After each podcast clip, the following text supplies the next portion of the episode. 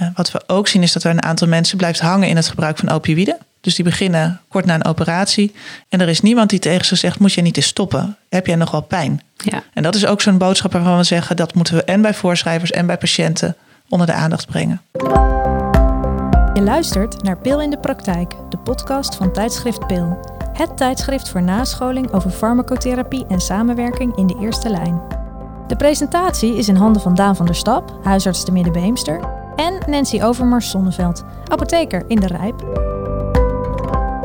Hartelijk welkom bij Peel in de Praktijk. Mijn naam is Daan van der Stap en naast mij zit Nancy Overmars Zonneveld. Hallo. En er schuift vandaag nog iemand aan, een speciale gast, namelijk Anke Lamboy. Uh, en Anke is apotheker en projectleider van de taakgroep Gepast Gebruik Opioïden. Dat is een taakgroep van het uh, Instituut voor Verantwoord Medicijngebruik. En we gaan met Anke vandaag in gesprek over um, chronisch gebruik van opioïden bij uh, niet kankergerelateerde pijn. Dus patiënten zonder kanker die toch opioïden gaan gebruiken of al gebruiken. En ja, wat voor problemen daar nou bij kunnen ontstaan bij dat gebruik. Dit onderwerp, uh, daar lopen we alvast mee vooruit op de decembereditie van het tijdschrift Pil. Want daar staat een mooi nascholingsartikel in over dit onderwerp. Um, en dat artikel is geschreven door verslavingsarts Peter Vossenberg. Um, en dat is een collega van Anke dan weer, die ook in die, uh, in die taakgroep zit als verslavingsarts. Um, het nascholingsartikel uit Pil, waar, wat hier dus over gaat, dat gaat vooral dus dieper in op de problemen die er kunnen ontstaan rond het uh, gebruik van opioïden. Um, en vandaag um, gaan wij vooral natuurlijk bespreken wat wij als apotheker en als huisarts hier voor een rol in kunnen spelen om uh, ja, deze problemen te beteugelen. Ja, absoluut. Een heel interessant onderwerp wat mij betreft. Um, ik wilde daarnaast ook nog even met je van gedachten wisselen over hoe gaan wij met elkaar om uh, met uh, de informatie van de fabrikanten. Zowel richting de apotheek als uh, richting de huisarts. Ja. ja, ik denk dat we daar ook nog wel wat interessante dingen over kunnen bespreken. Dat komt later. Ouderwetse artsenbezoekers. De artsenbezoekers, ja. ja. Oké, okay, dus chronisch gebruik van opioïden bij vooral niet kankergerelateerde pijn. in Nederland hebben we in de afgelopen jaren een sterke toename gezien van het gebruik van opioïden in die situaties, waarmee dus ook het aantal uh, problemen is toegenomen. Uh, voorbeelden zijn ziekenhuisopnames uh, en overlijden, maar ook toegenomen contacten in de verslavingszorg. En opioïden worden door ons, dus ook door artsen, in de eerste en tweede lijn veel meer voorgeschreven dan, dan vroeger. we zullen ze ook wat cijfers noemen nog. Um, en ja, dit gebruik, er zijn een hoop risico's aan verbonden, terwijl we eigenlijk uit de uh, medisch-wetenschappelijke literatuur, uh, farmacotherapeutische literatuur, niet echt veel nieuwe evidence nou is die laatste jaren met die toename dat het dus hoger op onze, in onze richtlijnen is komen te staan met meer evidence. Dus nee, het is eigenlijk best gek dat uh, je kan zien in de afgelopen tijd, de afgelopen jaren, dat zal iedereen herkennen, dat morfine, um, die was er, die is er nog steeds, maar daarbij is er heel veel oxycodon bijgekomen. En als je dan probeert na te zoeken waar dan, waar ja, wat dat onderbouwt, dan is dat er eigenlijk niet goed. Nee. Uh, dus opmerkelijk. Ja, ja zeker. Uh, nou ja, ik denk dat het vooral leuk is als we zo aan Anke uh, um, gaan vragen wat nou mogelijkheden zijn om um, het gebruik van of het on. hoe zeg je dat? onterecht, onverantwoord? Ja, on, nou, onterecht of onverantwoord gebruik van opioïden, hoe we dat nou kunnen voorkomen. Maar ook later uh, nog eens te vragen van hoe gaan we, dat doen we dan uh, wat later denk ik in de uitzending van deze podcast, dat we nog eens bespreken als het dan helemaal mis is gegaan, um, ja, hoe dan verder.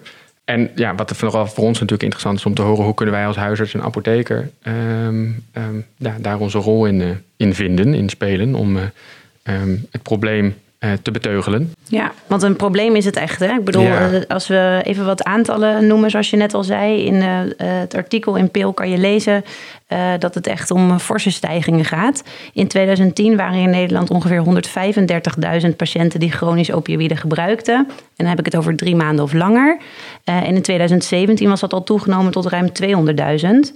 Um, en het aantal, het totaal aantal gebruikers nam toe van 650.000 in 2010 naar ruim 1 miljoen in 2017. En dat is een stijging van 55 procent. Um, en die werd dan met name veroorzaakt door een verviervoudiging van oxycodon. En uh, nou, als je de cijfers heel snel opleest, dan denk je, nou oké, okay, dat zal wel. Maar als je even tot je door laat dringen over wat voor getallen we het dan hebben, uh, ja, dan, dan is dat toch opmerkelijk. En dan, dan ben ik gewoon heel erg benieuwd, waar komt dat vandaan? En uh, beter inderdaad, hoe gaan we dit remmen? Ja, Ja, want die cijfers, zeker ja, dat chronische gebruik, dat uh, nou ja, nog net geen verdubbeling is in zeven jaar, maar dat is wel uh, indrukwekkend. Ja. Um, waarvan een deel natuurlijk van die, dat moeten we niet vergeten, van die grote aantallen uh, wel kankergerelateerd zou zijn. Um, maar het, is, het zijn indrukwekkende cijfers. Hoe, als ik hoor een miljoen zelfs in 2017 aan gebruikers. Dat is ja. gewoon 1 op de 17 dus, Nederlanders hebben het gelukkig niet over chronisch gebruik. Maar toch, het zijn wel cijfers dat ik denk Zeker. Dus niet gek ook dat minister Bruins uh, het uh, van belang vindt dat er wat mee uh, gaat gebeuren. En dat hij daarom die taakgroep heeft opgericht. daar hangt dan een breed actieprogramma aan. En daar gaat Ankons dan zo strakjes meer over vertellen. Um, uh, ik ben benieuwd eigenlijk wat jij daar in de praktijk al van hebt gezien. Want het is natuurlijk al iets wat iedereen heeft ervan gehoord. Het, het is al wat langer uh, op het nieuws.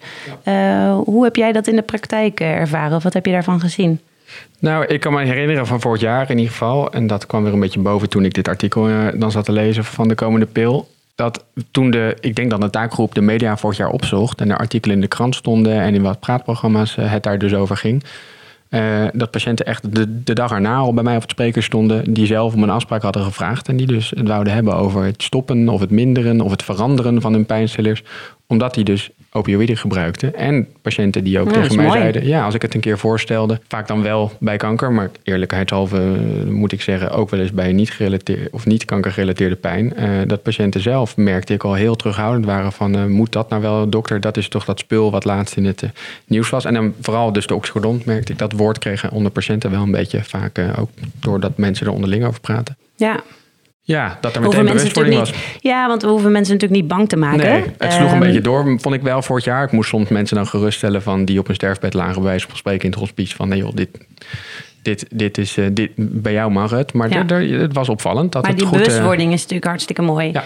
En wat, wat mij opviel, wat ik persoonlijk voelde, was dat ik dacht van... Hé, hoe kan dat nou? Hoe heb ik me dat nou laten wijsmaken? Dat als je, zolang het maar om behandeling van pijn gaat... dat je dan niet gevoelig bent voor verslaving. Ja. En dat heb ik gewoon in heel veel nascholingen. In, in, ik heb dat op meerdere manieren is dat tot mij gekomen. Ik denk ook wel via de, ja, de, de zogezegde artsenbezoeker.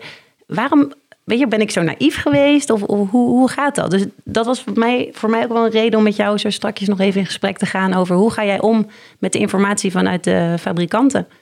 denk je, ben je zo kritisch als dat je denkt dat je bent. Hè? Ik vind dat wel. Uh, ja. ja. hoe gaan wij om met de artsbezoekers? Uh, dat is een interessant iets waar we het dan zo ook nog inderdaad over gaan hebben. Ja, maar goed, dan gaan we nu eerst denk, ik in gesprek met Anke. Ja, ik wil wel heel veel weten van Anke eigenlijk. Hoi Anke. Hallo. Anke is apotheker en projectleider van de taakgroep Gepast Gebruik Opioïden van het IVM, zoals we dat net al aangaven. Um, fijn dat je bij ons aan tafel bent. En ik ben heel erg benieuwd ten eerste je doet dit uh, niet alleen. Uh, met wie zijn jullie precies en wat uh, heeft de taakgroep voor een doel gekregen van de minister? Nou, we zijn met eigenlijk alle grote organisaties die zich bezighouden met voorschrijven en afleveren van geneesmiddelen. Dus dan moet je denken aan de NRG, de Nederlandse Vereniging voor Anesthesiologie, de Vereniging Verslavingsgeneeskunde Nederland, de KNNP voor de apothekers, de NVZA namens de ziekenhuisapothekers en de Patiëntenfederatie. En wij zijn eigenlijk de kerngroep die met elkaar afstemmen wat gaan we nou doen rond die opioïden. Om ervoor te zorgen dat de juiste mensen wel een opioïd krijgen, maar dat we niet opioïden gaan voorschrijven, afleveren waar dat eigenlijk niet nodig is.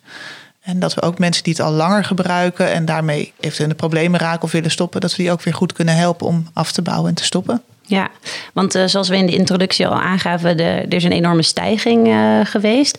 Kan je, hebben jullie een idee waar dat vandaan komt, hoe dat zo is gekomen? Ja, dat zit eigenlijk in een aantal factoren. Uh, we zien allemaal dat we ouder worden. Mm-hmm. En met die ouderdom komen de gebreken. Denk aan artrose en uh, meer pijn door kanker. Nou, we hebben dus meer oudere mensen, meer pijn. Nou, we zien ook dat er veel meer aandacht is voor de behandeling van pijn. Dat zien we in de ziekenhuizen terug. Maar we zien ook dat mensen gewoon eerder weer aan het werk willen als ze hun enkel verstuikt hebben of wat dan ook. En wat we uh, ten uh, vierde nog zien, is dat we daar een angst voor NSAID's bij hebben gekregen. Zeker bij oude mensen. Ja, die herkennen we denk ik. Uh, Zeker, ja, ja, absoluut. Ja. En dat zijn allemaal redenen waarom we zeggen, we accepteren minder pijn, er is meer pijn. Opioïden zijn ook wat, ja, hebben een etiketje van dan ben je bijna dood. hebben ze verloren. Ja. Hè? Want vroeger was morfine voor op het sterfbed en verder niet. Ja. En nu hebben we het al over oxycodonnetjes. Ja. ja dat maakt wel een verschil. Ja, nee, maar ik denk inderdaad, uh, want daar geef je eigenlijk al gelijk aan dat onze hele houding ten opzichte van die medicatie veranderd is. Ehm, is dat, nu begreep ik uit het artikel dat dat niet overal ter wereld hetzelfde is. We weten allemaal dat het in Amerika uh, hele grote... Ja, dat is echt ongelooflijk. Ehm, maar goed, op zich, uh, bij ons is het nog niet in die mate zo, hè? Nee, klopt. En ook in Amerika zien we al een tendens dat het gebruik van legale opioïden al aan het dalen is. Mhm. Er zijn harde maatregelen getroffen. Artsen worden afgerekend als ze te veel opioïden voorschrijven. En dat zien we in Nederland gelukkig niet. we zien in Amerika nu de vlucht naar illegale middelen dat willen we in Nederland ook voorkomen. Dus als taakgroep gaan we echt voor het goed gebruiken van die opioïden.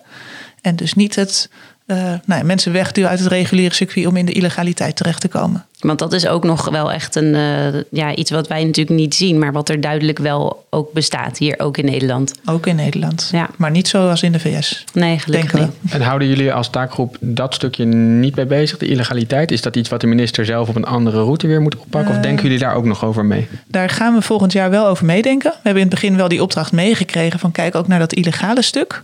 Uh, maar dat is het moeilijkste stuk. Ja, het lijkt me al een groot takenpakket om het legale stuk is een plan van aanpak te maken met zo'n club mensen. Klopt. Maar dat gaat dus nog komen. Dat is wat voor jullie uitgeschoven. Ja, we, we moeten daar wat mee. De minister heeft dat ook toegezegd in zijn brief. Dat ook het illegale circuit in kaart gebracht moet worden en uh, ook aangepakt moet worden.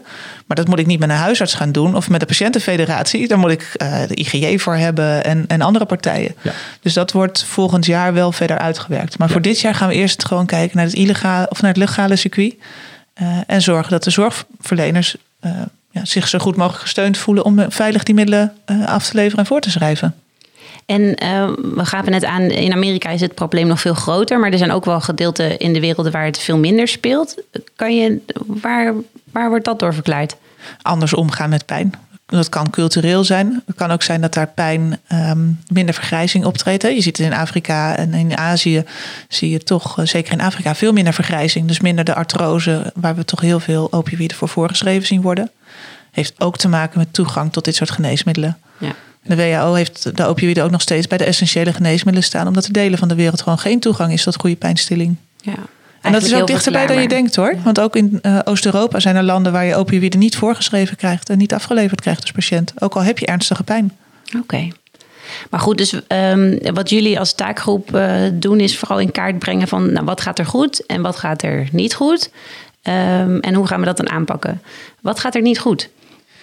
Wat er niet goed gaat, is dat we heel veel mensen zien dat die langdurig opioïden gaan gebruiken. En eigenlijk laten alle onderzoeken zien dat dat meer kwaad doet dan goed. Amerikaans onderzoek laat zien bij artrose kan je net zo goed eh, paracetamol en NSAID geven. Dus effectiever dan een opioïd en minder bijwerkingen. Dus dat is iets waarvan we zeggen, nou, dat zouden we graag willen aanpakken. Dat bewustzijn bij artsen van, nou, voor artrose is het misschien wel niet de beste keus.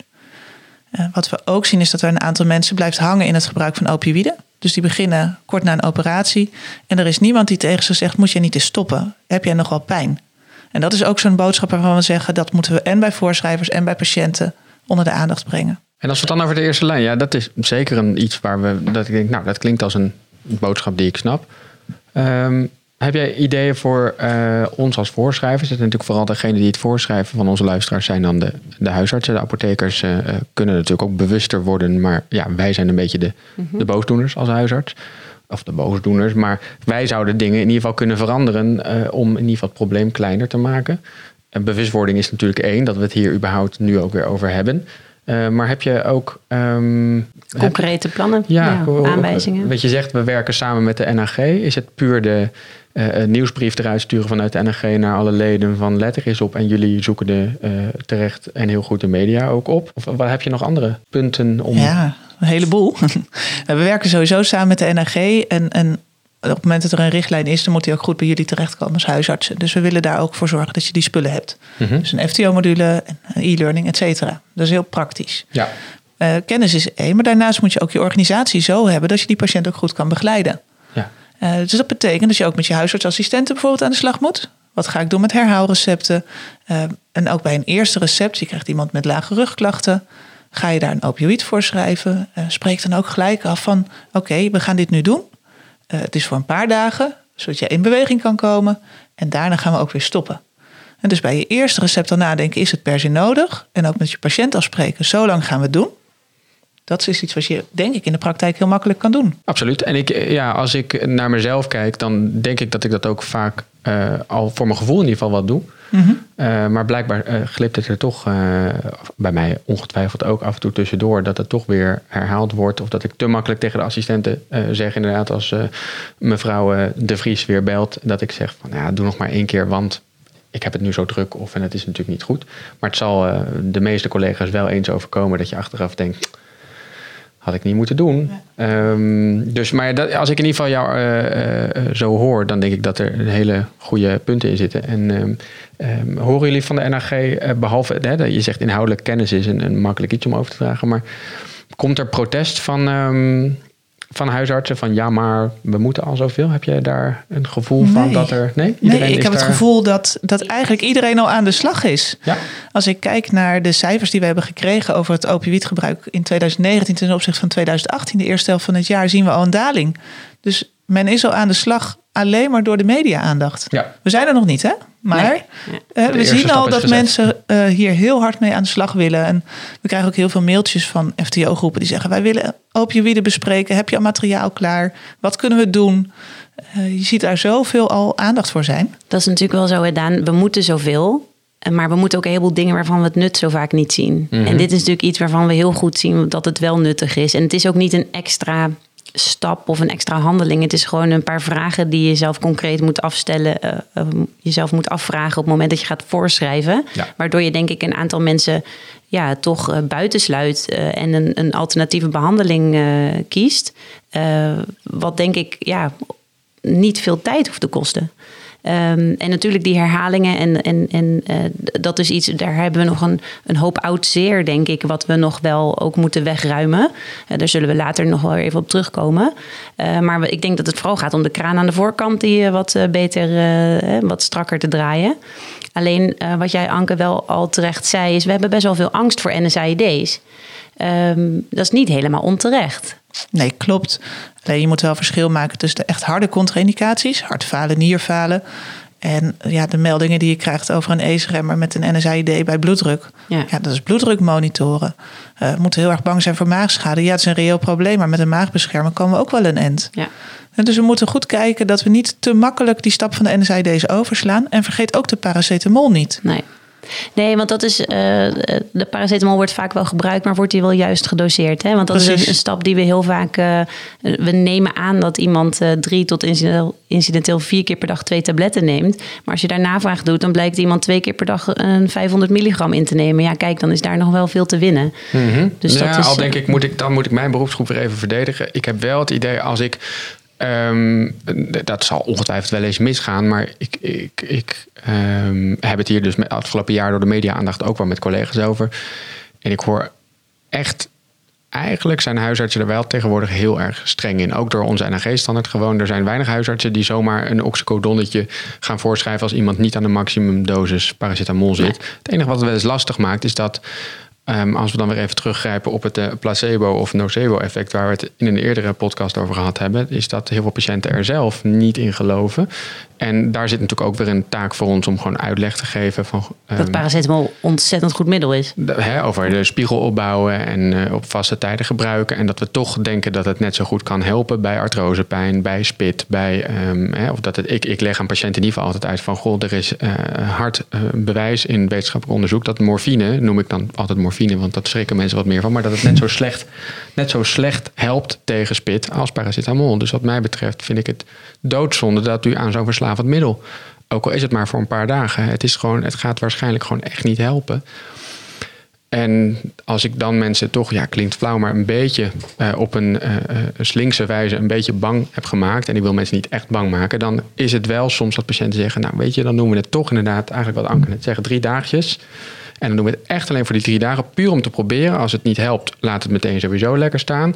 En dan gaan we het sowieso niet langer dan drie dagen doen. Dus daar moet je je eigen um, ja, trucjes, denk ik, in, um, in vinden. Ook als individu, als voorschrijver, als huisarts. Iedereen zal daar op zijn eigen manier mee omgaan. Maar als je maar de bewustwording hebt Precies. en je eigen trucs ontwikkelt door het, door het bewustzijn, dan, uh, dan kom je aan een heel eind.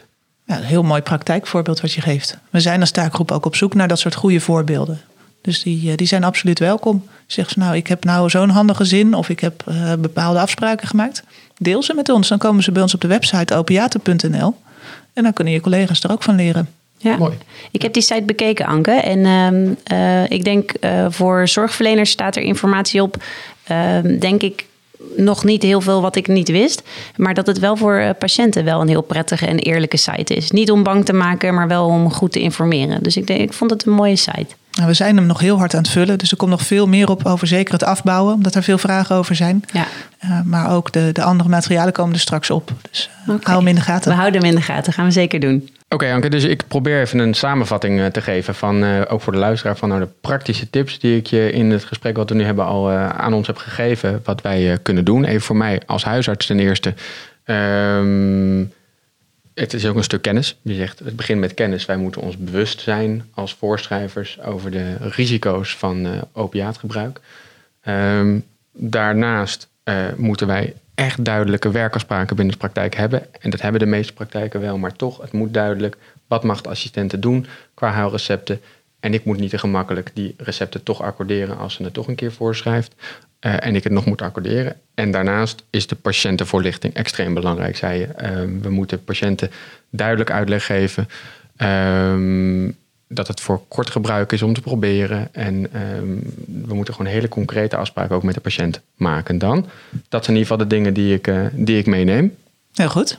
Ja, ik heb nog wel ehm, bewustwording, heel duidelijk. Ehm, maar in de apotheek, wat, wat zouden wij concreet anders kunnen doen dan wat we tot nu toe doen? Want ik ga jou niet op de vingers tikken bij een verkeerd voorgeschreven recept, want daar heb ik de achtergrond niet voor om te zien of iets goed of verkeerd is voorgeschreven. Maar wat kunnen we wel doen?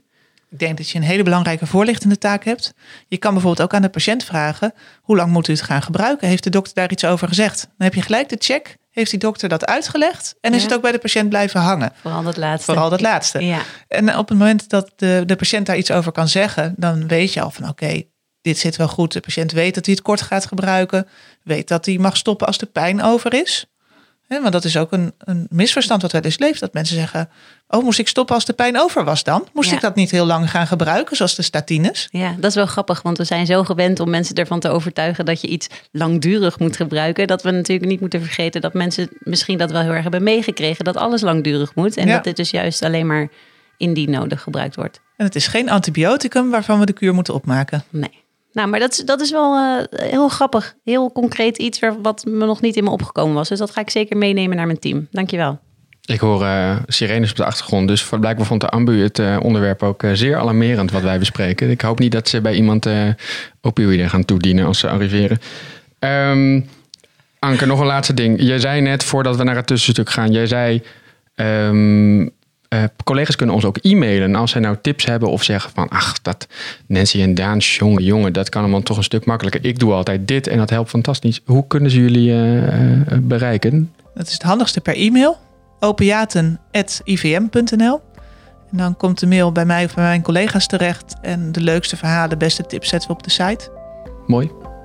Nou, voor de luisteraars, eh, als jullie interessante dingen hebben, dan ben ik benieuwd of jullie Anke binnenkort dan met haar werkgroep weten te vinden. Zometeen praten we met Anke verder uh, over de andere kant uh, van het verhaal. Dus uh, nou, we hebben geprobeerd mensen er niet aan te krijgen. Maar als ze het toch gebruiken, hoe komen we daar dan eventueel weer vanaf? dus hebben we het meer over de verslaving. maar nu eerst even dit. Grote zorgen om het gebruik van zware pijnstillers. Mensen kunnen daar massaal aan verslaafd raken en er ook aan overlijden. Ja, Daan, ik vond dat dus wel ehm, bijzonder. Dat ik dacht, hoe kan het toch zo zijn dat die informatie, dat blijkbaar je toch verslaafd kan raken, ook al gebruik je opiaten uh, tegen de pijn.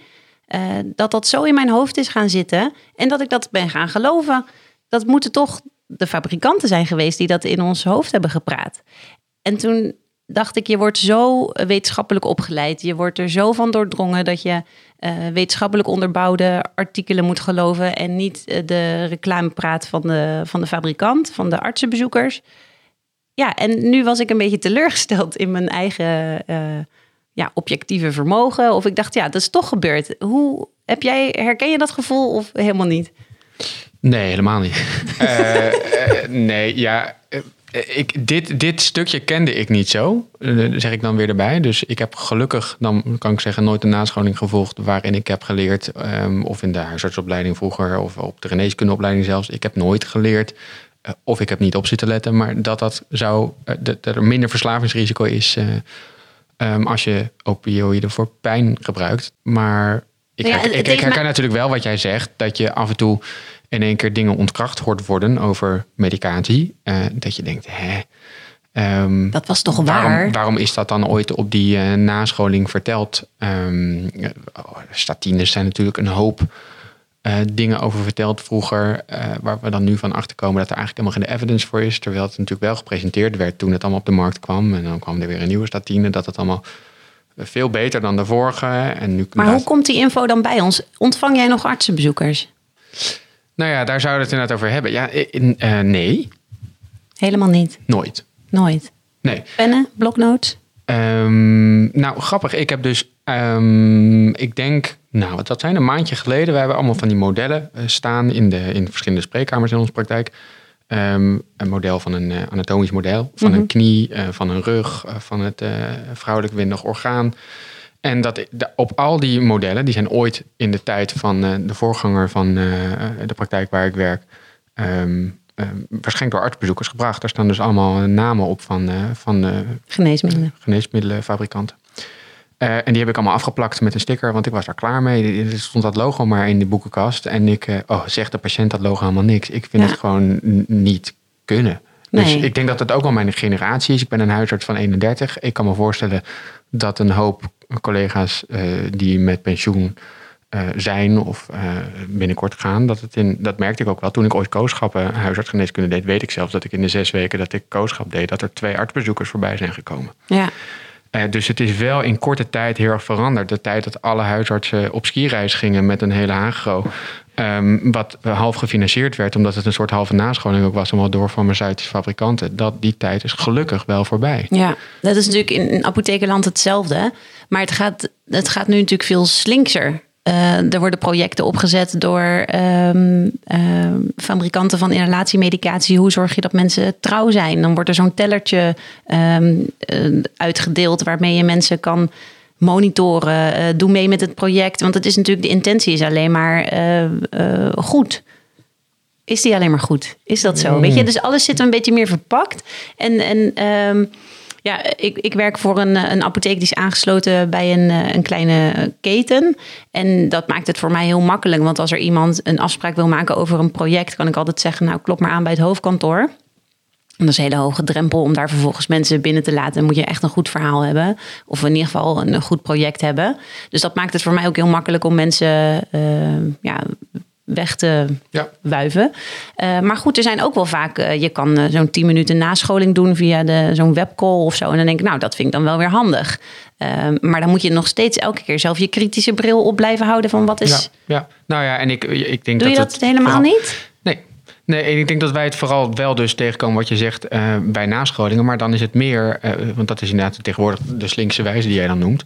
Um, maar voor mij is dat dan vaak onverwacht. Laatst ben ik nog naar, voor een nascholing geweest op de, over de nieuwe CVRM-standaard. Mm -hmm.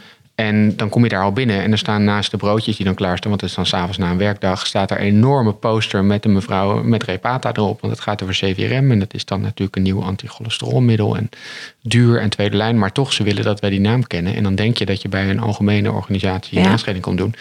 En waarschijnlijk is dan toch die hele nascholing half of hartstikke nog meer gesponsord. hartstikke gesponsord. Ja. En dat weet je niet als je je daarvoor aanmeldt uh, nee. online. Dus ik denk dat dat steeds linkser wordt. En ik ben al blij dat wij uh, in ieder geval heel kritisch erop zijn, artsbezoekers. Maar ik vind het wel een leuk onderwerp om, uh, om eens even te ja, bespreken. Omdat ja. het toch een heel herkenbaar iets is voor ons beiden, denk ik.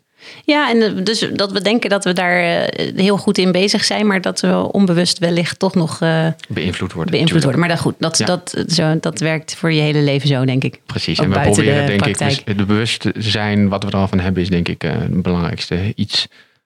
Ja, oké, okay, maar niet meer op skireis dus. Nee, jammer. jammer. Ja. ik ben ook wel benieuwd wat de luisteraars eventueel nog vinden. Uh, zoals vorige podcast al aangaven, kunnen jullie voor dit tussenonderwerp, wat we altijd leuk vinden om even dagelijkse dingen te bespreken, om een beetje inzicht in elkaars praktijk te hebben. ja. als mensen Heel nou veel leuke reacties gekregen, ja, dankjewel. Ja, als mensen nou nog, nog veel meer leuke reacties hebben voor voorstellen, dan kunnen ze ons mailen op podcast.pil-nascholing.nl. Nou, we hebben dus eh, net heel duidelijk gesproken over hoe we kunnen zorgen dat we uh, niet onnodig uh, opiaten voorschrijven en afleveren. maar goed, er is natuurlijk wel een hele grote groep mensen die dat al gebruikt. En dat is natuurlijk ook helemaal niet verkeerd. Er zijn een heel aantal mensen die daar ook goed baat bij hebben. Um, maar er zijn mensen wel verslaafd aangeraakt. En om hoeveel mensen hebben we het dan? Hebben we, is er paniek? Nee, er is geen grote paniek. De meeste gebruikers die langdurig opioïden gebruiken, die gebruiken het in een stabiele dosering. En die vertonen geen echt verslavingsgedrag zoals we dat zien bij andere verslavingen.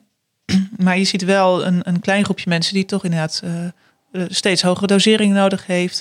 Uh, zichzelf gaat verwaarlozen, hobby's, werk verwaarlozen. Dus dan ga je echt naar die verslaving. Maar dat is een minderheid. Ja, gelukkig wel. Gelukkig, en, en daar hoort dan dus ook uh, de oproep bij van goh, let op uh, recepten van mensen die uh, als passanten recepten bij je inleveren voor een sterke pijnstiller, een opiaat.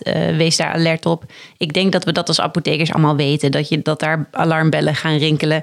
De cijfers laten wel zien dat het blijkbaar toch wel gebeurt. Dat de mensen toch nog hun medicatie geleverd krijgen. En toch snap je niet helemaal hoe dat kan. Maar bedoel, die extra bewustwording is ook daar weer van belang. Uh, maar goed, we zitten met die veel grotere groep met mensen die uh, de medicatie langdurig gebruikt en zoals je zegt, uh, daar stabiel op is. ik kan me voorstellen, ook voor jou, Daan, dat, dat ja, wat moeten we daar iets mee? En zo ja, wat dan? Heb jij daar een idee? Ja, ja, ik denk dat we er wel wat mee moeten. Als je de cijfers uh, hoort, wat we het in het begin uh, van deze podcast over hadden, dan moeten we daar zeker wat mee. Um, maar hoe? Dat vind ik een, ja, dat is een interessante vraag. Want het is natuurlijk wel een flinke kluif, juist als je, het aantallen, ja, als je de aantallen ziet. Als je misschien in de praktijk nog een, ja, uit je gewoon uit je huisinformatiesysteem, uit je HIS een uitspoel maakt van de mensen die langdurig bisfosfonaten gebruiken, dat is nog een overzichtelijk lijstje voor een praktijk. Maar als je dat met opiaten gaat doen, ja, haal, ja, ik denk dan vooral meteen, hoe, waar haal ik de tijd vandaan? Al zie ik heel erg uh, het nut ervan in. Ja.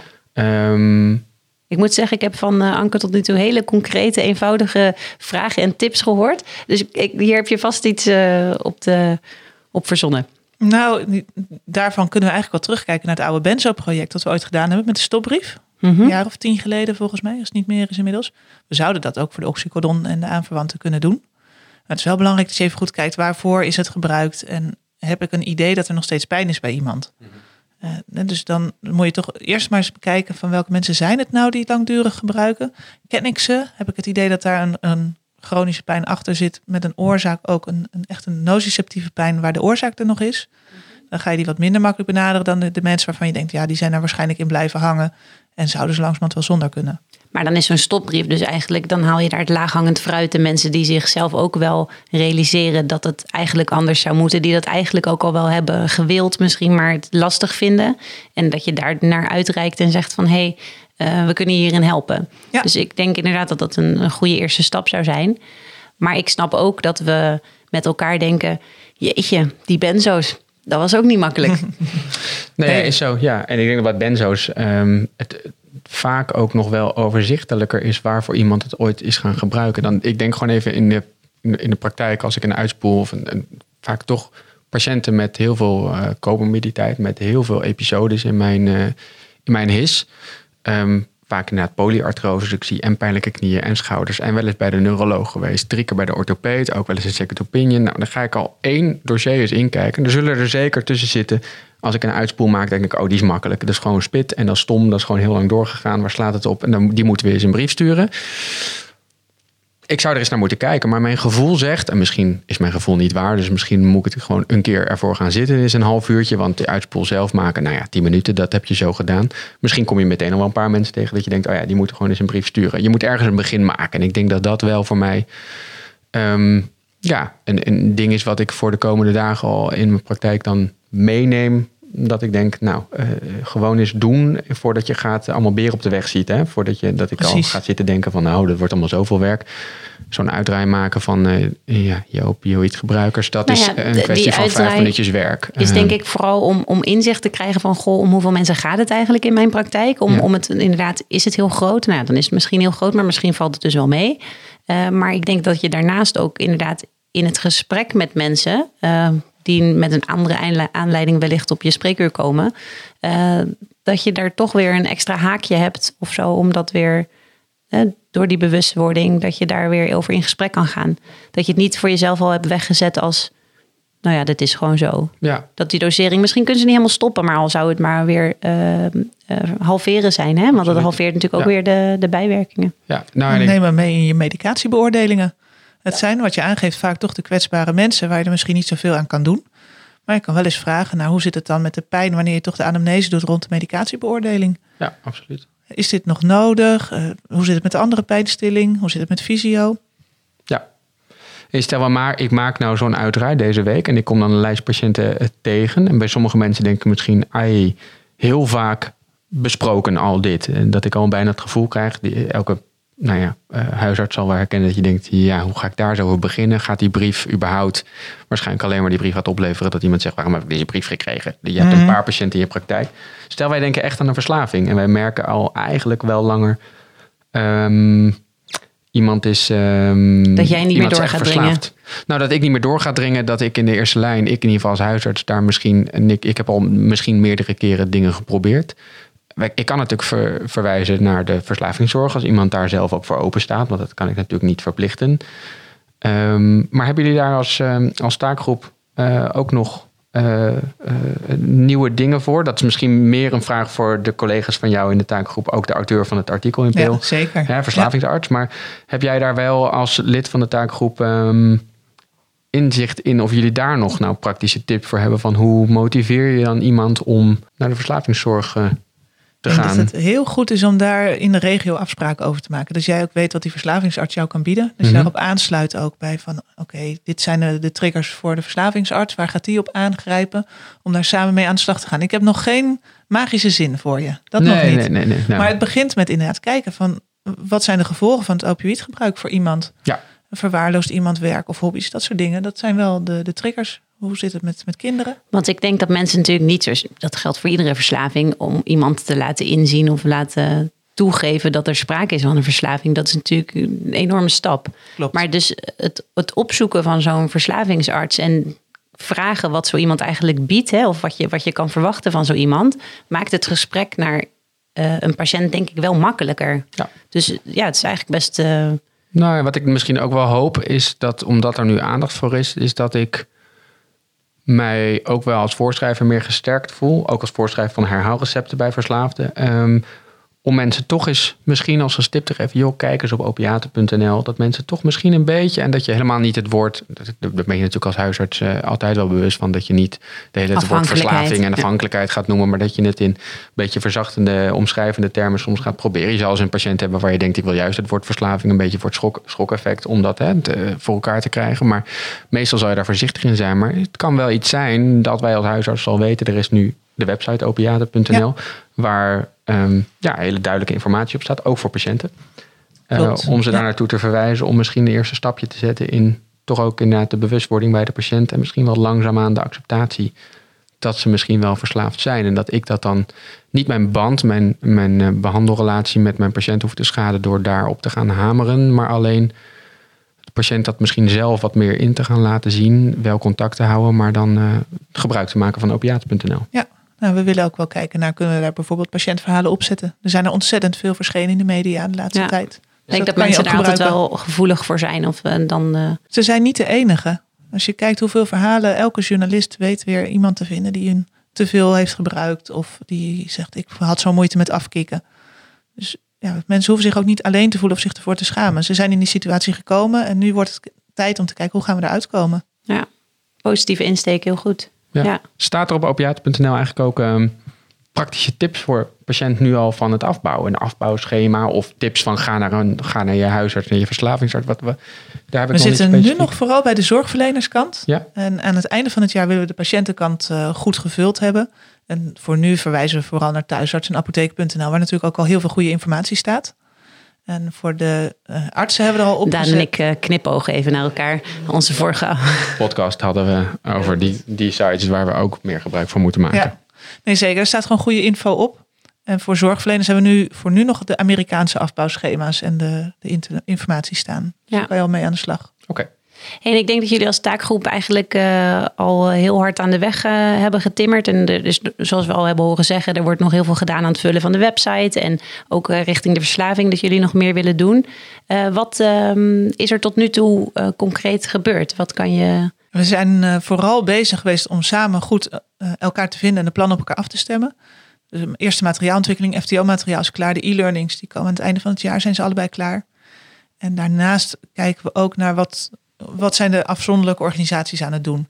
bijvoorbeeld de NVA is bezig met, de, dus de anesthesiologen zijn bezig met het op elkaar afstemmen van richtlijnen. Om te komen ook tot één richtlijn voor heel Nederland. Hoe gaan we nou goed opioïden voorschrijven? Wat moeten we vertellen en wat niet? Oké, dus dat eigenlijk alle diverse richtlijnen teruggrijpen op hetzelfde advies. Ja, dat zou hartstikke mooi zijn. Want dat is in de, in de tweede lijn is dat echt een um, uitdaging. oh, ja, lijkt me een mooi begin. Ja. ja. zeker. Heb jij nog dingen toe te voegen, Anke? We hebben een hoop besproken, maar heb jij nog dingen die je uh, persoonlijk of ook namens de taakgroep vindt dat nog onderbelicht zijn gebleven in ons gesprek? Nou, ik, ik denk dat het heel belangrijk is dat huisartsen en apothekers elkaar weten te vinden. En uh, af en toe zich ook niet te goed moeten voelen om de zooi uit de tweede lijn op te ruimen. Want er is in de tweede lijn heel veel te verbeteren in de overdracht. Maar ik denk dat apothekers en huisartsen uh, voor de time being daar toch ook nog een beetje het, uh, het moeten opvangen. Juist voor die patiënten vragen, hoe lang moet het nou nog gebruiken? is er al gepraat over stoppen? En ook niet te makkelijk te herhalen, maar de patiënt dan ook door te, terug te verwijzen van ga dan terug naar de orthopeed als u nog pijn heeft, in plaats van het recept te herhalen. Ik vind het heel ehm, ja, heel praktisch eigenlijk. Want het, het blijft altijd een, toch een kloof, hoewel die steeds kleiner wordt tussen, één, en tussen de eerste en tweede lijn. Maar hoe ga je daar dan praktisch mee om? En inderdaad dan toch die verantwoordelijkheid terug te leggen bij de voorschrijver. Want ik kan me voorstellen dat je als huisarts toch vaak een beetje voor het blok gezet voelt. Uh, mijn pijnstillers zijn op. Ik heb het meegeschreven, eh, meegekregen vanuit uh, het ziekenhuis. maar ik, ik moet nu iets... het gebeld en ze nemen niet op. Ja. of ze willen geen antwoord geven. Ja, dan tel ik weer tot tien en moet ik daar dan toch maar, al baal ik daar enorm van. Want eigenlijk vind ik dat de tweede lijn niet netjes voor zijn patiënt zorgt. En dat is dan op dat moment even niet mijn patiënt, want dat probleem is even niet van mij. Maar ja, soms is het niet anders. Dus dan of laat ik mijn assistenten, de assistent van de orthopeed bellen om het onderling maar even uit te vechten. Of ik moet er nu toch wat mee doen, maar daar moeten we keuzes in maken. Ja, maar dan vind ik. Bespreek dat ook in de regio. Ja. dus uh, zorg dat je elkaar vindt als eerste, tweede lijn. En, ja. Uh, Want nu hou je die frustratie inderdaad uh, bij jezelf. Terwijl als we dat inderdaad met elkaar uh, aangeven. En als het steeds bij ze terugkomt, wellicht dat het dan op termijn. Moet een beetje positief blijven, toch? Absoluut. ja, mooi zo. Wat ik me nog afvraag, Anke. Um, we lezen steeds over niet kankergerelateerde pijn of wel uh, kankergerelateerde pijn. Um, wat is het verschil? Wat maakt het uit in deze discussie? Eigenlijk gaat het steeds minder uitmaken, omdat kanker steeds meer ook een chronische ziekte wordt. Of ook een ziekte waar af en toe genezing bij mogelijk is. Eigenlijk is de oorzaak van de pijn niet het belangrijkste, maar vooral is het een, een nociceptieve pijn, dus een weefselbeschadiging of neuropathisch. En dat moet dan bepalen van gaan we wel of geen opioïden doen. Dus de ernst van de pijn en het soort pijn. Dus dat kan ik een beetje loslaten. We, we zien het overal terug, maar ik kon het nooit helemaal plaatsen. Maar niet het meest belangrijk in deze discussie. Nee, ook iemand met kanker kan op een gegeven moment zijn opioïden niet meer nodig hebben. Ja, zo is het ook. Hey, uh, Anke, ontzettend bedankt voor dit gesprek. Uh, heel verhelderend, veel geleerd. Um, en ook denk ik vooral dingen waar we morgen over in de praktijk... Uh, wordt een beetje een cliché, ook weer die podcast. daar kunnen we morgen wat mee. Maar ik vind het echt een uh, mega belangrijk onderwerp. En uh, jouw input was zeer welkom. Hartelijk dank. Ja, graag gedaan. Dankjewel Anke. Oké, hiermee zijn we dan weer aan het einde gekomen van deze aflevering van Pil in de Praktijk. Daan, hoe heb jij het ervaren? Ik vond het echt een heel uh, leuk onderwerp om te bespreken. Ook al is het natuurlijk wel wat zwaar en een grote kluif weer voor ons om iets op te pakken. Maar ik denk dat het uh, voor ons uh, heel veel genoegdoening kan geven om hier actiever iets mee te gaan doen. opioid gebruikende patiënten die dat oneigenlijk gebruiken. En ja, mooie praktische tips. Ja, ehm, zeker. Ja. Goed verhaal. Fijn ook dat de overheid ook hier zo bewust mee bezig is. Ik vond het vooral fijn om te horen dat, er, dat het zo kan zitten in iets heel kleins als een, een een zin die ik mijn uh, assistentes aanleer. Goh, is het u bekend hoe lang u dit moet gaan gebruiken? Wat moet u doen als u toch nog pijn heeft? Maar de pillen zijn op. Wat zijn de afspraken daarover? ja, zo simpel kan het eigenlijk zijn om toch een beetje meer grip te krijgen op de situatie. Dus dat, dat heb ik eruit meegenomen. Ja, nou ja, wat ik eruit meeneem is vooral dat ik is deze week ga beginnen met gewoon dus zo'n zo'n uitdraai maken van patiënten uit de praktijk die nu opioïden gebruiken. En ja, ik moet het allemaal nog een beetje laten bezinken, denk ik, van uh, hoe snel en wat ik daar dan mee ga doen. Maar ik zit ook al wat te denken tijdens ons gesprek net dat het misschien leuk is om eerst eens te beginnen in, uh, in de huisartsoverleg, in de HGO, of wellicht een keer in het FTO, om specifiek uh, nog eens een keer de verslaving te benoemen met de groep. En dan is wat met die uitdraai wellicht te gaan doen. Of misschien krijg ik als ik de uitdraai voor mijn neus heb liggen morgen de smaken wat te pakken. En, je hoeft maar één of twee mensen te helpen en dan, ben je alweer precies. zijn weer twee mensen geholpen. Kleine stappen vooruit. Ja. Bedankt voor het luisteren en graag tot de volgende keer. Uh, dat zal dit keer niet in december zijn, dan zijn wij eventjes op vakantie. In januari zijn we er graag weer en dan kiezen we weer een leuk onderwerp voor jullie uit. Wat we weer uh, gaan bespreken samen, Daan. Zeker, tot in januari. Tot dan. Je luisterde naar Pil in de Praktijk, de podcast van tijdschrift Pil. Het tijdschrift voor nascholing over farmacotherapie en samenwerking in de eerste lijn. Pil verschijnt vier keer per jaar in de vorm van een papieren tijdschrift en geaccrediteerde e-learnings. Bij het onderwerp dat in deze aflevering aan bod kwam, hoort een e-learning die goed is voor één nascholingspunt. Ga voor meer informatie en abonnementen naar www.pil-nascholing.nl.